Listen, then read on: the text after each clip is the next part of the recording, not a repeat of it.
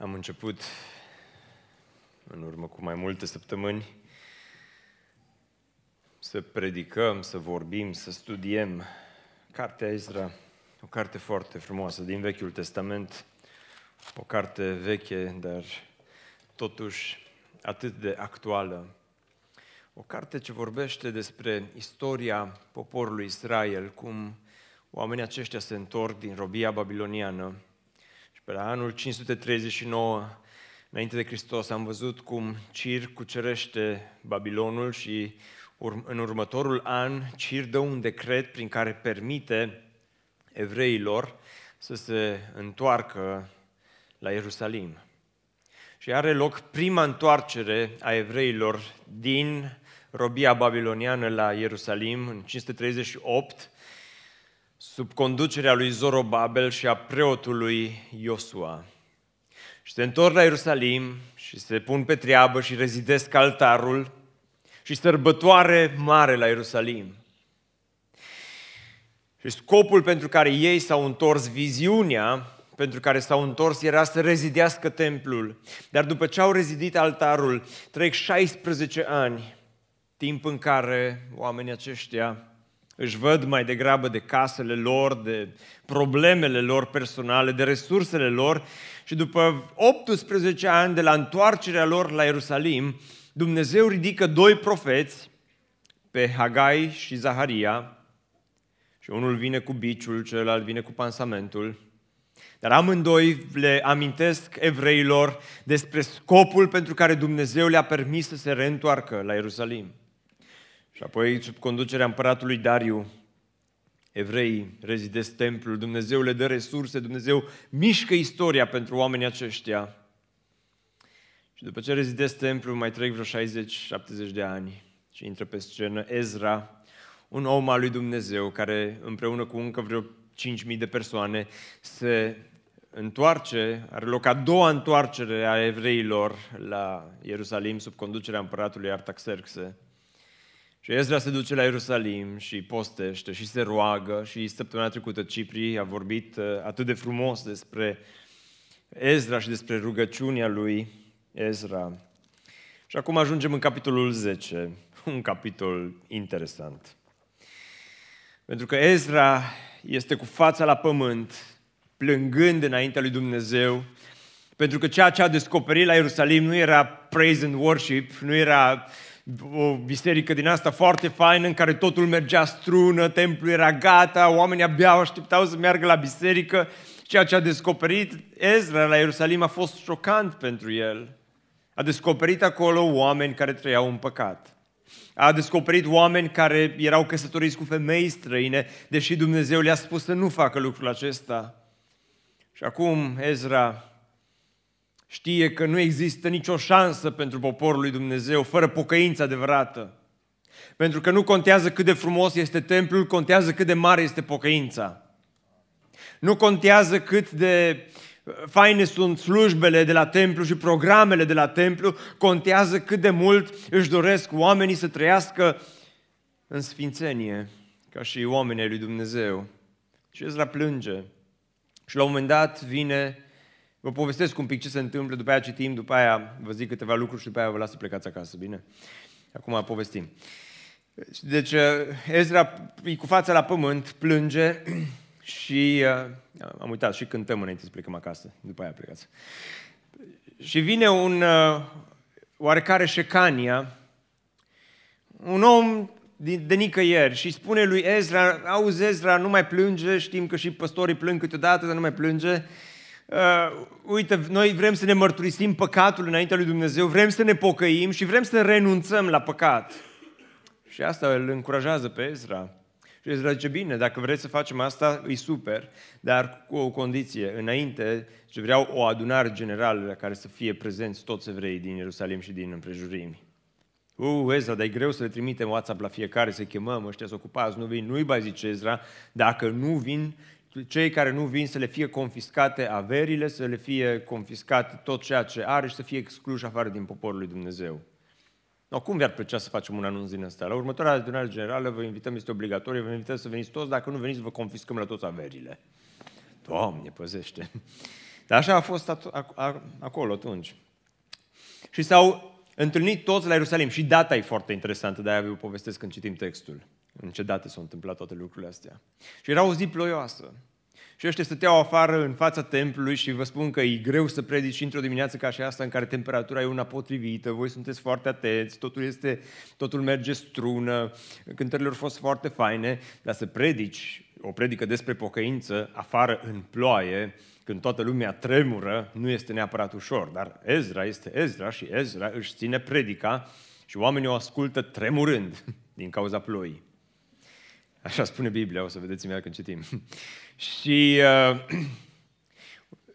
oamenii ascultă cu atenție predica lui Ezra și zic, ok, vrem să ne pocăim, numai nu ne mai ținem ploaie.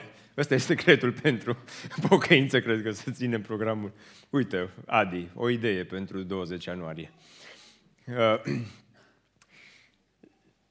și atunci oamenii au zis să rămână doar liderii, să rămână doar liderii aici la, la Ierusalim, să îi uh, cercetăm, zice Biblia, pe toți care s-au căsătorit cu femei străine, facem o listă, o trecem la finalul cărții Ezra cu nume, prenume pe toți și pe femeile străine, împreună cu copiilor, îi trimitem acasă. Este o despărțire în masa familiilor. Este un final groaznic în Ezra. Am citit textul acesta de câteva ori în această săptămână și m-am tot întrebat, Doamne, cum să predic, ce să predic? Am, m-am tot rugat și Domnul să mă ajute să predic. Pentru că este un text greu, dar este un text din care Dumnezeu, sunt sigur, că o să ne vorbească. Dar pentru asta, haideți să ne ridicăm, să-l citim și apoi vă spun câteva lucruri din Ezra 10.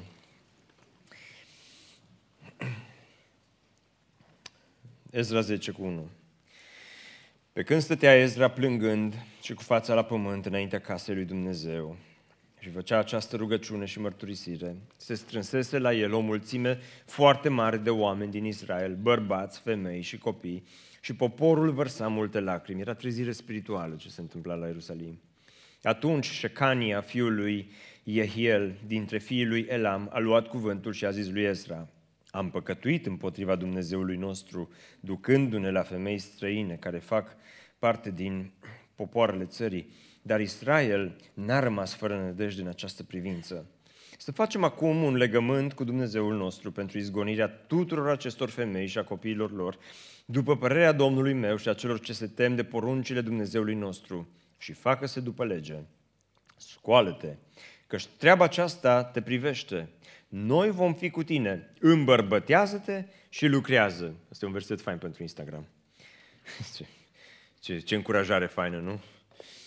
Ezra s-a sculat și a pus pe căpetenile preoților, leviților, întregului Israel să jure că vor face ce spuseseră și ei au jurat. Apoi Ezra a plecat dinaintea casei lui Dumnezeu și s-a dus în odaia lui Iohanan, fiul lui Eliashib, când a intrat, n-a mâncat pâine și n-a băut apă, pentru că era mâhnit din pricina păcatelor fiilor robiei. S-a dat de veste în Iuda și la Ierusalim că toți fiii robiei trebuie să se adune la Ierusalim. Asta e adunarea generală de care vă spuneam mai înainte. Zice, da, dar nu eu zis că le confiscă, nu vă grăbiți. Și că după părerea căpetenilor și bătrânilor, oricui nu va veni duminica viitoare la biserică, îi se vor lua averile și el însuși va fi izgonit din adunarea fiilor robiei. Nu, ce ziceți de asta? nu e foarte frumos, nu? Toți bărbații lui Iuda și Beniamin s-au strâns la Ierusalim în trei zile. Era a 20-a zi a lunii a noua. Tot poporul stătea pe locul deschis dinaintea casei lui Dumnezeu, tremurând din pricina împrejurării aceleia și de ploaie. Era în a 20-a zi, în, din luna a noua. Corespondentul, deci ziua care era, în ce dată? 20. okay. Corespondentul lunii a noua de la evrei la noi, știți care lună este? Și eu aș fi vrut să fie ianuarie, dar din păcate a fost foarte, foarte, foarte aproape, e decembrie. A fost în 20 decembrie, cu un pic înainte de Crăciun. Nu era Crăciun pe atunci. Preotul Ezra s-a sculat și le-a zis, ați păcătuit luând femei străine și ați făcut pe Israel și mai vinovat. Mărturisiți-vă acum greșeala înaintea Dumnezeului părinților voștri și faceți voia Lui. Despărțiți-vă de popoarele țării și de femeile străine. Toată adunarea a răspuns cu glas tare, trebuie să facem cum ai zis. Dar poporul este în mare număr, vremea este ploioasă și nu poate să rămână afară. De altfel, aceasta nu este treabă de o zi sau de două, căci sunt mulți printre noi care au păcătuit în privința aceasta. Să rămână dar toate căpetenile noastre în locul întregii adunări și toți cei din cetățile noastre care s-au însurat cu femei străine să vină la timpuri hotărâte cu bătrânii și judecătorii din fiecare cetate până se va abate de la noi mânia aprinsă a Dumnezeului nostru din pricina întâmplării acesteia. Până aici, întâmplarea din Ezra și cuvântul lui Dumnezeu. Și de aici încolo urmează o listă întreagă de nume. Pe toți i-au zis. I-a spus, și nu doar că i-a citit în adunarea generală, dar i-a lăsat aici, la final de Ezra, a rămas și noi citim despre ei astăzi. Hmm. Interesant, nu? Haideți să ne rugăm. Doamne, Îți mulțumim că ești un Dumnezeu plin de har și plin de adevăr. Îți mulțumim și pentru harul tău, îți mulțumim și pentru adevărul tău. Și îți mulțumim pentru că știm astăzi cuvântul tău este adevărul. De aceea te rog să ne vorbești în dimineața aceasta. Te rog să ne ajuți pe noi să învățăm ceea ce avem de învățat de la poporul Israel și îți mulțumim, Doamne, pentru că și un text greu ca și Ezra 10 este un text uh, viu și lucrător și din care poți să ne vorbești, din care sunt sigur că ne vei vorbi și dacă sunt aici oameni nemântuiți, te rog să-i mântuiești astăzi. Amin. Vă rog să vă așezați. Sunt câteva lecții care aș vrea să le învățăm din Ezra 10. Prima, păcatul tău nu este păcatul tău nu este excepție. De foarte multe ori când păcătuim, nu știu cum sunteți voi, acum vorbesc și din propria experiență, că și pastorii păcătuiesc câteodată, dar uh, fără, aproape fără excepție, de fiecare dată când păcătuiesc, în mintea mea uh, încerc să justific păcatul.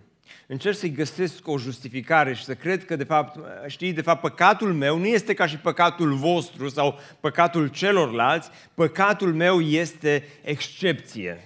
Este foarte ușor să ajungi la concluzia aceasta. Nu știu dacă vouă vi s-a întâmplat vreodată să-ți vină să păcătuiești și să zici, măi, acum oarecum sunt nevoit să păcătuiesc, că dacă n-aș fi nevoit, sigur nu aș păcătui.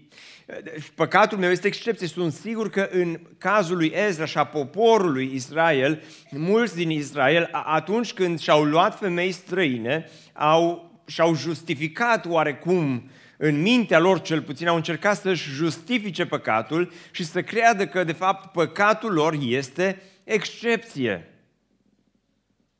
Pentru că știți ce a fost cel mai greu? Până s-a căsătorit, primul. Până când primul a făcut nuntă cu o femeie străină. Probabil că mulți vorbeau și șoteau și ăsta și-o fi justificat și-o fi zis, e străină, dar e frumoasă. E străină, dar se îmbracă bine. E străină, dar să vezi ce, ce cont are mai pe rețelele de socializare. Bă, e străină, dar să vezi cum se roagă. Păi, că a fost săptămâna trecută cu noi aici la templu și când, când Ezra a terminat de predicat și, și ne-am rugat toți, ea s-a rugat cel mai frumos. E străină, ea, ea, așa este. Dar ce vă băgați voi? E străină, dar nu-i treaba voastră. și după ce s-a căsătorit primul cu o femeie străină, a venit și al doilea și a zis, cred că m-am îndrăgostit și vreau să mă însor. Și l-a întrebat preotul, și cu cine dorești să te căsătorești? Cu femeia asta, dar e străină. A, da, dar și primul s-a căsătorit tot cu o femeie străină. Și uite așa, mulți s-au căsătorit și mulți au găsit justificare în mintea lor Bă, ne-am întors din robie, bă, aici nu prea avem cu cine, nu sunt băieți, nu sunt fete, lasă acum că nu-s nici ăștia chiar așa de rău, de mult timp locuiesc aici în Ierusalim, s-au obișnuit și ei cu noi uh, și uite așa, Ezra când vede lucrul acesta, plânge înainte lui Dumnezeu. Pe Ezra îl doare pentru păcatul poporului. Pentru că Ezra a știut că păcatul tău nu este excepție, păcatul este păcat. Și vine acest Șecania și stă de vorbă cu Ezra și spune, vrem să ne mărturisim păcatul. Nu știu cine este omul acesta, dar îl apreciez din toată inima. Știți de ce? Pentru că în versetul 2 ni se spune că Șecania era fiul lui Yehiel. Și la finalul cărții ni se dă o listă întreagă de nume și în versetul 26, astea sunt nume ale oamenilor care s-au căsătorit cu femei străine. În versetul 26 spune că din fiii lui Elam, Matania, Zaharia, Yehiel, Yehiel, nu era un nume foarte comun pe vremea aceea, și putem să presupunem că de fapt Yehiel din 26 este tatăl lui Șecania.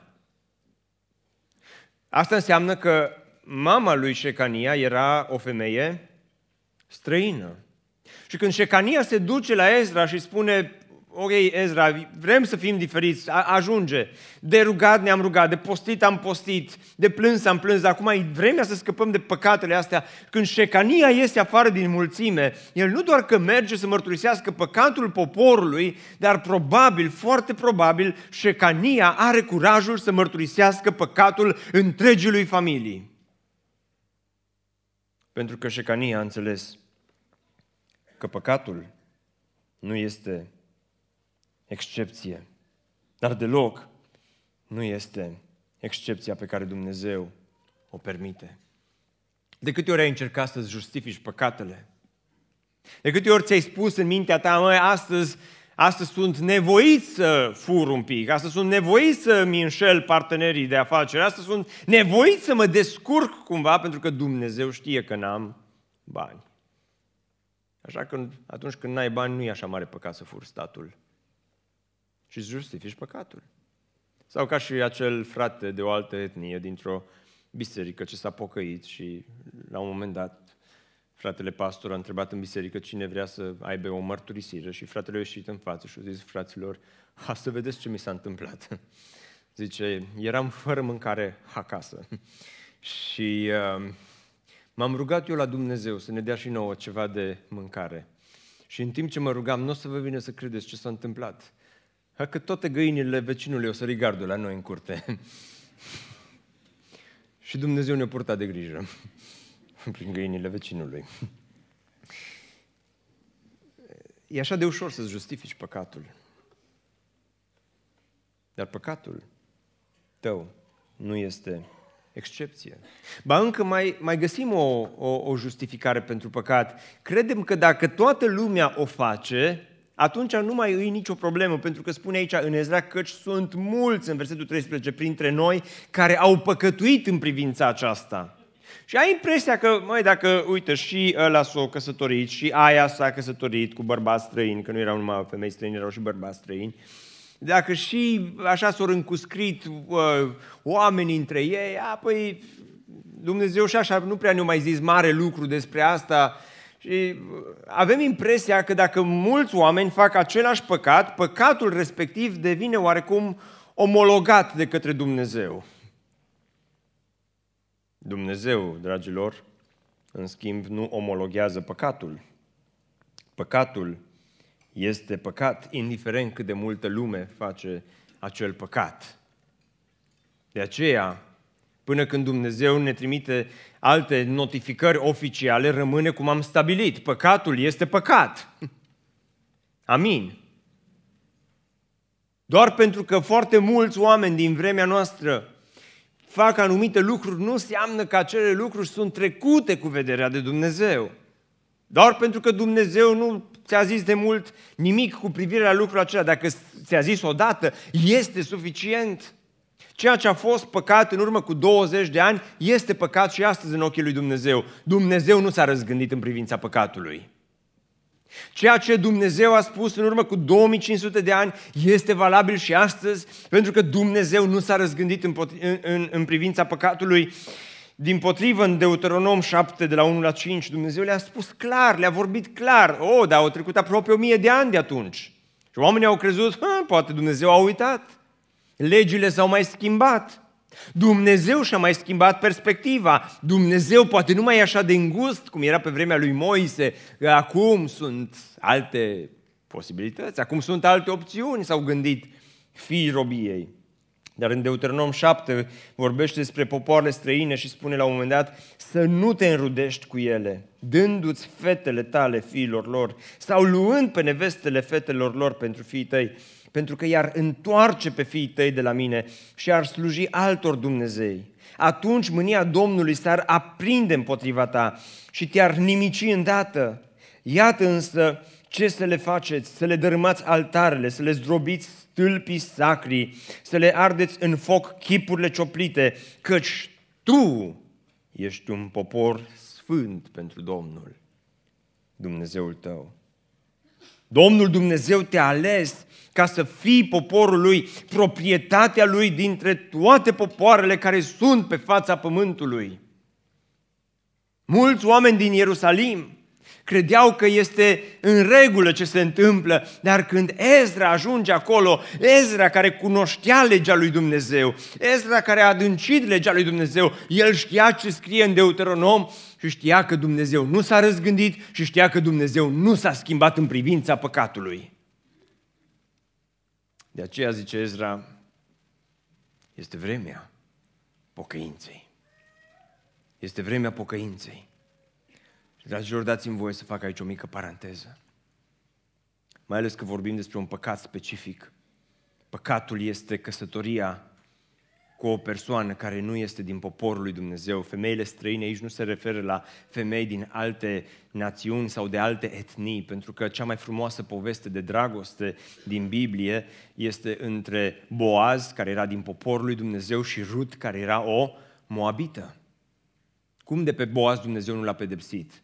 Ei, problema n-a fost căsătoria cu, cu o moabită, pentru că Rut, înainte să se căsătorească cu, cu Boaz, a făcut o declarație a credinței cât se poate de puternică atunci când i-a spus soacrei sale, Naomi, poporul tău va fi poporul meu și Dumnezeul tău va fi Dumnezeul meu. A fost problemă că a fost moabită atât timp cât era din poporul lui Dumnezeu. Dar femeile străine aici reprezintă femei care nu-L cunoșteau pe Dumnezeu cel viu și adevărat. De fapt, cuvântul care este folosit aici ca să descrie femeile străine, în Cartea Proverbelor, comentatorii Vechiului Testament sunt de părere că în, în Cartea Proverbelor cuvintele, cuvântul acesta este folosit de vreo cinci ori cu referire la prostituate, la femei stricate.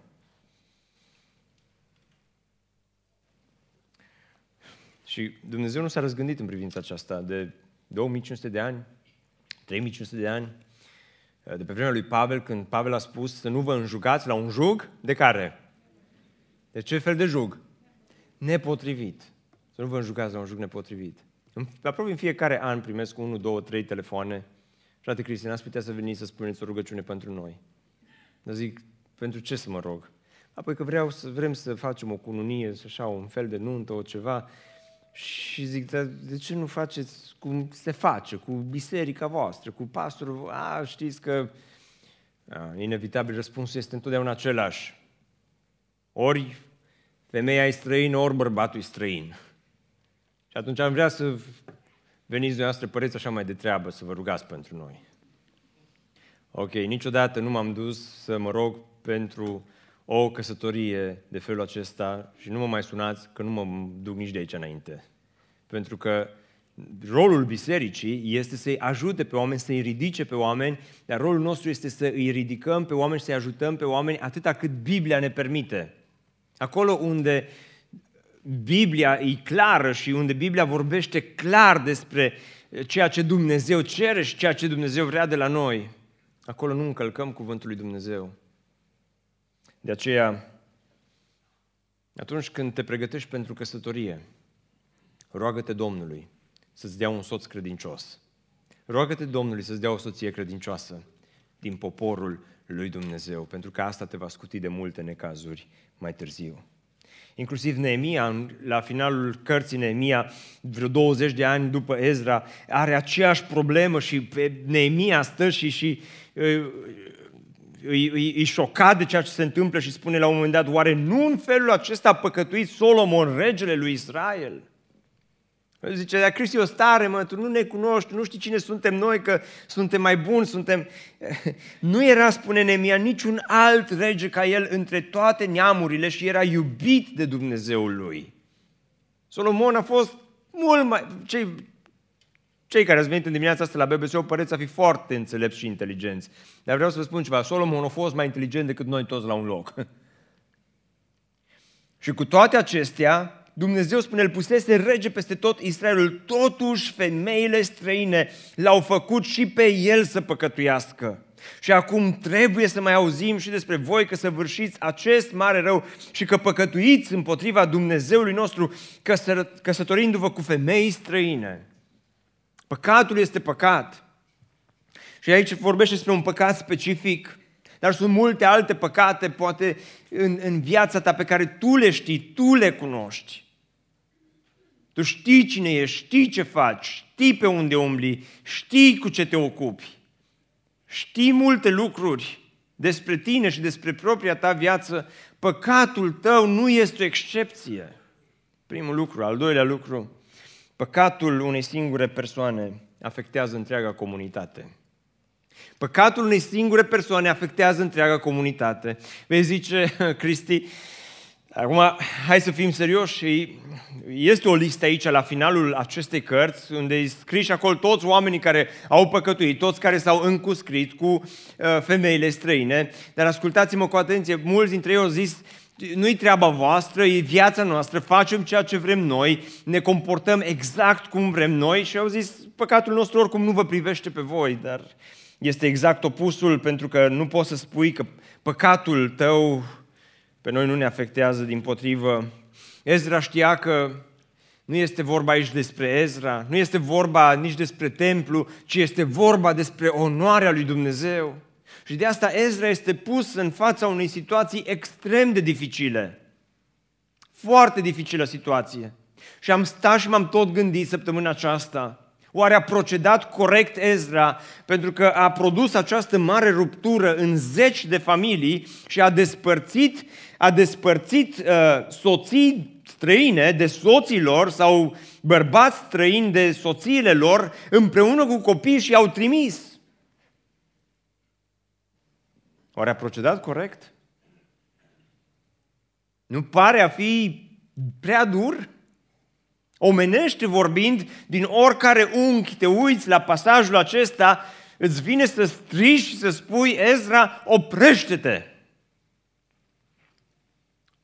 pentru că ne sfâși inima. Ești prea dur. Ești prea radical. Ceea ce faci întreci orice imaginație. Lasă-ne în durerea noastră. Și lasă-ne în păcatele noastre. Dar Ezra n-a avut foarte multe opțiuni la dispoziție. Opțiunea numărul unu era să-i lasă să trăiască în continuare așa. Și opțiunea numărul doi era să îi despartă. Nici una dintre cele două opțiuni nu erau bune. Și vreau să vă spun, înainte să mergem mai departe, ca și pastor, îl înțeleg pe Ezra. Pentru că de multe ori oamenii se duc pe un drum greșit. Și te duci pe acel drum greșit și ai ajuns de multe ori la capăt de drum. Și la capăt de drum, drumul e blocat și nu mai știi unde să te duci și atunci vii și pui întrebarea aceasta, ce să fac de aici încolo?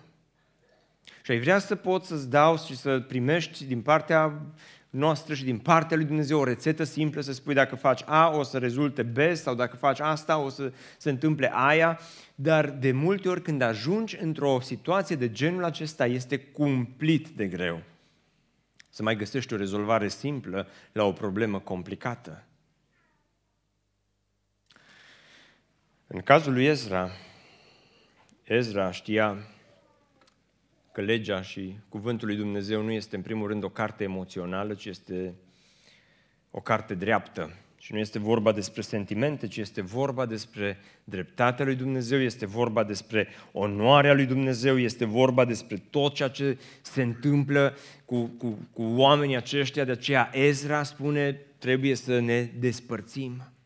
Pe cei care nu sunt parte din poporul lui Dumnezeu. De ce a luat această hotărâre? De ce a procedat în felul acesta? Nu știu să vă explic 100%, dar știu să vă spun următorul lucru. Textul acesta este despre sfințire, este despre un Dumnezeu sfânt, este un, despre un Dumnezeu care și-a ales un popor care să fie al lui, este despre un Dumnezeu care te cheamă să, să fii pus deoparte pentru El, este despre un Dumnezeu care îți spune, dacă ai ieșit din Babilon, fă să iasă acum și Babilonul din tine. Este despre un astfel de Dumnezeu care nu poate să sufere păcatul, care nu poate să stea în prezența păcatului și Dumnezeu ne cheamă la această sfințire pe fiecare dintre noi. Pentru că păcatul tău afectează întreaga comunitate. Nu este vorba doar despre tine, este vorba în primul rând despre gloria și despre onoarea lui Dumnezeu. Este vorba despre sfințenia lui Dumnezeu.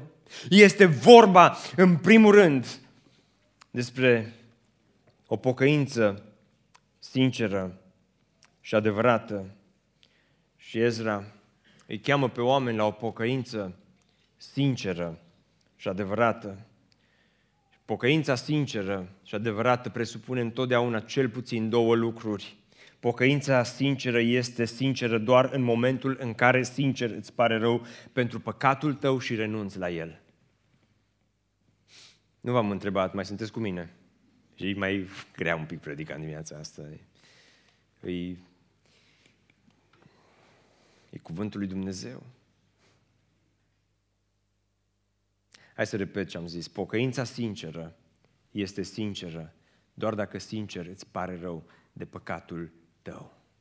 Pentru că mi s-a întâmplat și mie, am întâlnit mulți oameni care au vrut să se pocăiască, dar cu ușurință. Nu neapărat sincer. Și a fost vorba mai degrabă despre, a, știi, nu-i mare lucru acum, E ca și cum am, am întâlnit mulți creștini care, dacă ar fi să scrie în pilda fiului risipitor în varianta modernă, când fiul s-ar întoarce acasă, în varianta corectă, când fiul s-a întors acasă, fiul a spus, tată, am păcătuit împotriva cerului și împotriva, da, nu mai sunt vrednic să mă chem fiul tău. Dar în varianta modernă, știți cum ar suna pilda fiului risipitor? Se duce fiul acasă, ei, bătrânul, tată, Vezi că am venit și ți-am făcut un mare favor că am venit și cred că ar trebui să te bucuri că am venit. Da, e adevărat, am avut mici necazuri în ultimele luni, dar acum nu, asta este, am încercat, la toți mi se întâmplă, hai să o dregem și pe asta. Avem ceva de mâncare, dar să nu fie roșcove, că de alea am mâncat prea mult în ultimul timp. Mă doare burta de la ele. Ai ceva, mai rămas ceva vită pe acolo, vițel, ceva care putem să tăiem? Fiule, dar tu te-ai pocăit? Hai mă, tată, lasă-mă acum, că normal că m-am pocăit. Deci ce... O pocăință sinceră întotdeauna presupune o căință sinceră, să-ți pară rău, să te doară pentru păcatul din viața ta. Aici este întrebarea pentru pocăiții și credincioșii secolului 21. Oare ne mai doare pentru păcatul nostru? Oare mai realizezi tu că păcatul tău întristează în primul rând fața lui Dumnezeu? Și al doilea lucru pe care pre, pocăința îl presupune, nu doar o, o, o părere de rău sinceră, dar pocăința presupune o renunțare. Și de aceea Ezra spune, mai trebuie să, să existe cumva această renunțare. Indiferent cât ne costă, indiferent cât doare, indiferent ce se întâmplă, dacă Dumnezeu ne cheamă să fim puși deoparte, sfinți, să fim copiii Lui, atunci hai să fim copii ai Lui Dumnezeu. Amin. Nu vă place predica în dimineața asta, dar mă rog ca Dumnezeu să vorbească măcar unei persoane care e prezent aici în locul acesta, dacă nu la mai mulți. Încă o lecție care vreau să o vedem din textul acesta. Niciun fel de privilegiu spiritual nu îți garantează biruință spirituală pe termen lung. Ce vreau să spun cu asta?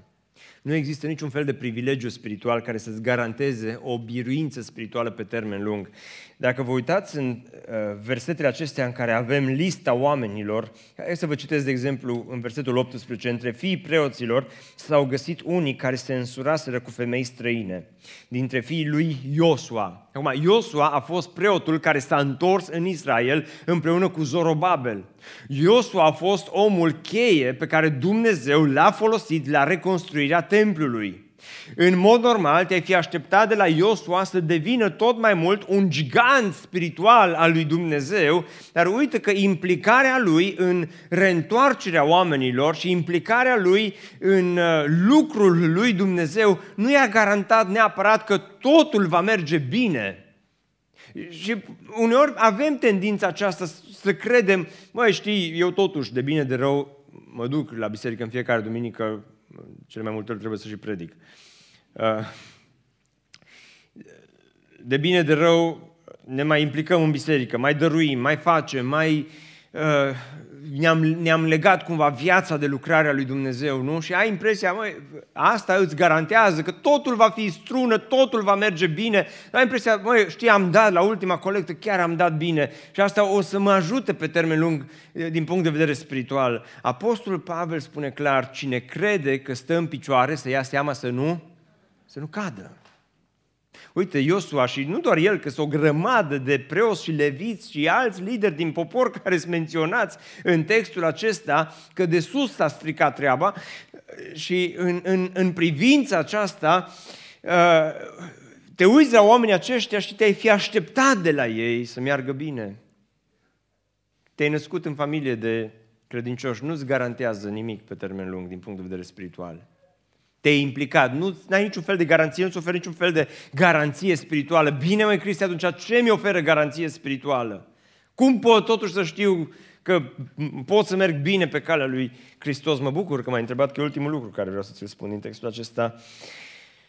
A patra lecție, hai să le repetăm, că n-am avut uh, prezentare PowerPoint în dimineața asta.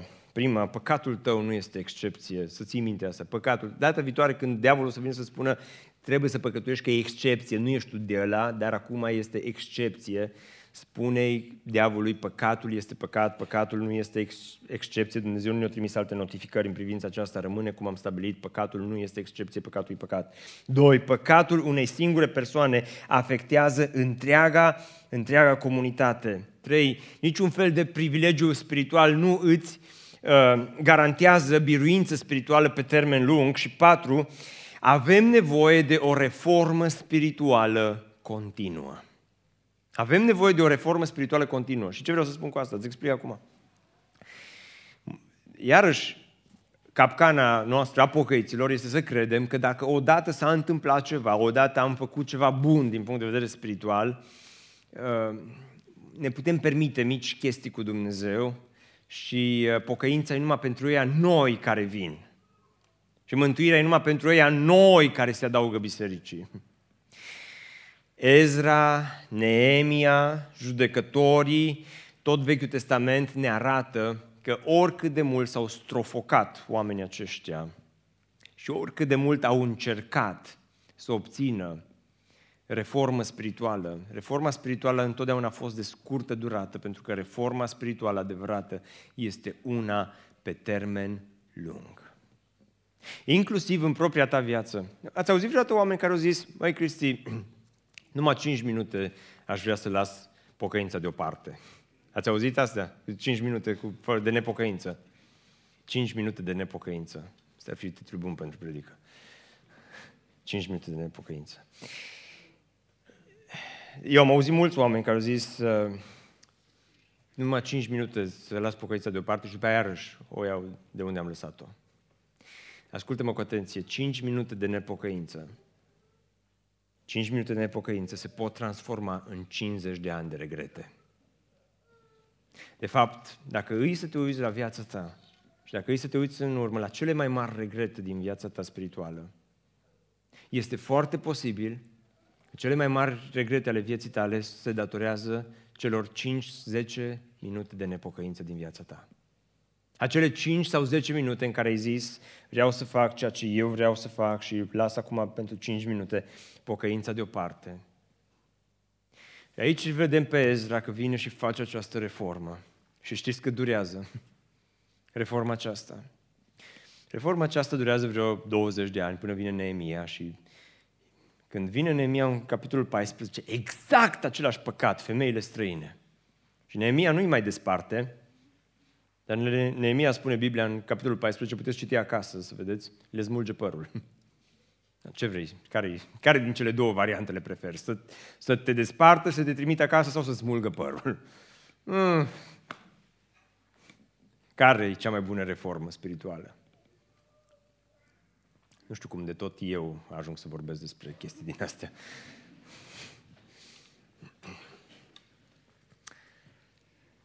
Știți care din cele două variante e cea mai bună?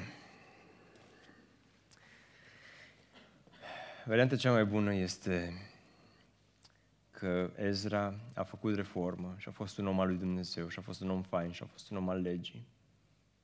Și a încercat să aducă trezire în poporul lui Dumnezeu. Și o ținut un pic. Și după aceea oamenii s-au întors înapoi la păcatele lor. Și a venit Neemia și a încercat să aducă reformă și a încercat să schimbe lucrurile și a ținut un pic. Dar pe aia oamenii s-au întors la păcatele lor. Și după Neemia știți ce se întâmplă? Urmează 400 de ani de tăcere. Care nu se mai întâmplă nimic. 400 de ani. Perioada intertestamentară în care nu mai este niciun profet, nu mai este nicio carte scrisă, nu se mai întâmplă nimic semnificativ. 400 de ani de tăcere din partea lui Dumnezeu. Și după 400 de ani, la vremea potrivită, spune Cartea Evrei, în cele din urmă, Dumnezeu ne-a vorbit prin Fiul. Și a venit Hristos în lumea noastră. Și ceea ce face Ezra și ceea ce face Neemia se potrivește atât de bine cu Crăciunul. Pentru că acești doi oameni nu fac doar o lucrare a zidurilor, ci fac lucrarea lui Dumnezeu spiritual în primul rând și pregătesc scena istoriei pentru ca Iisus Hristos să poată să vină, să se nască în lumea noastră și să aducă adevărata reformă spirituală. Pentru că Dumnezeu s-a uitat înspre, înspre noi, înspre oameni și a văzut cât suntem de slabi. Și a văzut cât suntem de predispuși la păcat. Și a văzut cât suntem de înclinați înspre a păcătui. Și Dumnezeu a știut că singura reformă spirituală adevărată este ceea ce Hristos a făcut la cruce când a murit pentru noi, când a murit în locul nostru. Și astăzi, astăzi, vestea bună este că nici nu trebuie să suferi despărțirea din Ezra, nici nu trebuie să fii bătut ca și Neemia. Pentru că Iisus Hristos, la cruce, a purtat vina păcatului tău. Acolo la cruce Hristos a dus păcatul tău și a murit în locul tău pentru ca astăzi să poată să-ți oferi ție viață veșnică în dar. Ce minunat salvator! Și citind Ezra 10, am tot gândit și am zis, Doamne, E așa de greu să predic din acest capitol. Doamne, nici, nici măcar nu știu nici măcar nu știu ce să spun, practic. Pentru că despărțirea asta pe, pe, pe mine aproape că m-a traumatizat. Și am zis, Doamne, te rog din toată inima, te rog, arată-mi, spune-mi, de ce Ezra 10? De ce e atât de dur? De ce această despărțire? Și Dumnezeu mi-a dat următorul gând. Lista lui Ezra din Ezra 10 este o listă a rușinii. Sunt o serie întreagă de nume, oameni care au rămas înregistrați, care într-o zi, pentru 5 minute de nepocăință, au luat o decizie greșită pentru asta, la un moment dat, au trebuit, au trebuit să sufere consecințele. Ceea ce se întâmplă în Ezra este o consecință, nu Ezra vinovat pentru ce s-a întâmplat, este o consecință a păcatului lor. Dumnezeu mi-a vorbit și mi-a spus, Cristi, N-am auzit o voce sau un înger sau ceva, dar mi-a dat Dumnezeu gândul acesta și cred din toată inima că e de la Dumnezeu. Du-te și spune bisericii speranța în felul următor. Despărțirea din Ezra 10 e una grea și dureroasă. Dar dacă oamenii nu se pocăiesc, atât cât pot să se pocăiască, într-o zi va exista o altă despărțire, mult mai grea și mult mai dureroasă. Va fi o despărțire eternă. Du-te și spune oamenilor că nu-i despre sentimente, ci este despre dreptatea lui Dumnezeu și Hristos a murit pentru ca tu să nu fii despărțit niciodată de Dumnezeu, să ai viață veșnică, pentru ca oricine crede în El să nu piară, ci să aibă viață veșnică. Și Hristos a făcut posibilă reconcilierea ta cu Dumnezeu și reconcilierea ta cu cei dragi ai tăi. Dar dacă nu te pocăiești, dacă nu te întorci la Dumnezeu, dacă nu accepti să-L urmezi pe El, într-o zi vei fi despărțit de Dumnezeu pentru totdeauna. Și despărțirea de Dumnezeu este cea mai groaznică despărțire, pentru că a fi de despărțit de Dumnezeu înseamnă iad. Dar nu doar că vei fi despărțit de Dumnezeu, dar vei fi despărțit de oameni pe care astăzi îi iubești. Vei fi despărțit de părinți, vei fi despărțit de soț, de soție, vei fi despărțit de cei dragi care au ales să-L urmeze pe Dumnezeu. Dacă tu rămâi astăzi acolo unde ești și nu accepti să-L urmezi pe El și să mergi după El, despărțirea cea mare urmează să vină. Încă nu s-a întâmplat. De aceea mă rog astăzi, dacă ești aici și nu ești în păcat cu Dumnezeu, dacă ești aici și poate crezi că păcatul tău este excepție, dacă ești aici și crezi că păcatul tău nu afectează pe nimeni, nici măcar pe tine, dacă crezi, ești aici și crezi că toată lumea o face, eu de ce să nu o fac? Dacă ești aici și nu ți-ai predat viața în mâna Lui, te chem în dimineața aceasta la Hristos, te chem la cruce, te chem la unul mai bun decât Ezra, mai bun decât Neemia, mai bun decât Hagai, mai bun decât Zaharia. Hristos a venit să aducă reconcilierea adevărată. Slavă Lui pentru aceasta!